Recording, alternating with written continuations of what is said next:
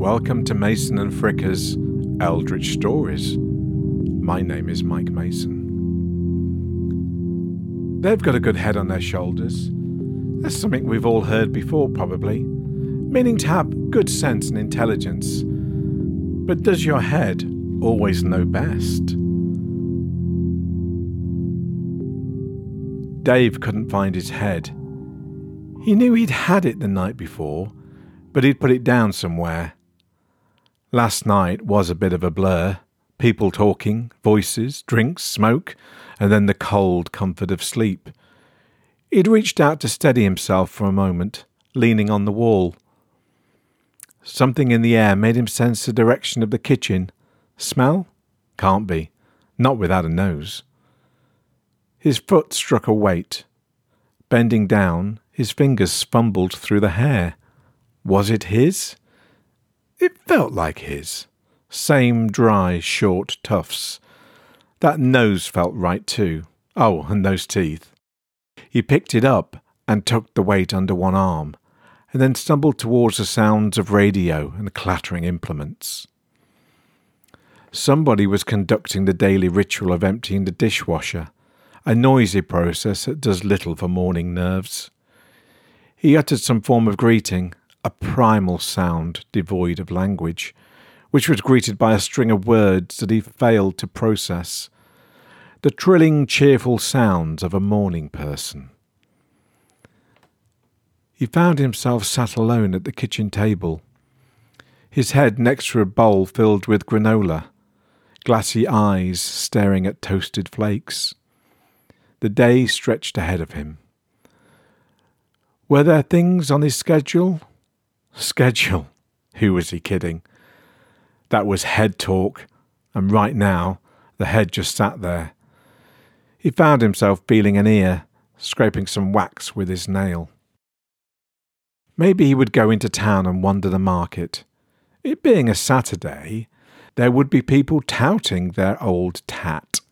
Bits of brass, dog eared postcards, a host of memories arrayed on rickety tables. He could walk around and sneer at the worthlessness of it all, then perhaps come upon treasure, something to bring home and house in a drawer of his own. His chair scraped against the floor as he stood. He emptied the cereal back into the packet. Not today, thank you. Picking up the head, he placed it in the cupboard next to the granola and shut the door. He felt better when it was closeted in darkness. He was free, for a short while at least. Fumbling towards the front door, he turned the key in the lock with a reassuring clunk. Outside, the air was fresh, and he might have said it cleared his head, but not today. He made his way along the pavement, crossing the road at the beeping green man. His feet knew the way. Voices went past, a mother and two children, two blokes, a group of kids. Words flowed around him like river water around a rock. At the market, he crouched down and reached out to one of the rusted tools on the tarpaulin. In the right hands, this tool had once achieved something real, but he doubted many now knew what that had been.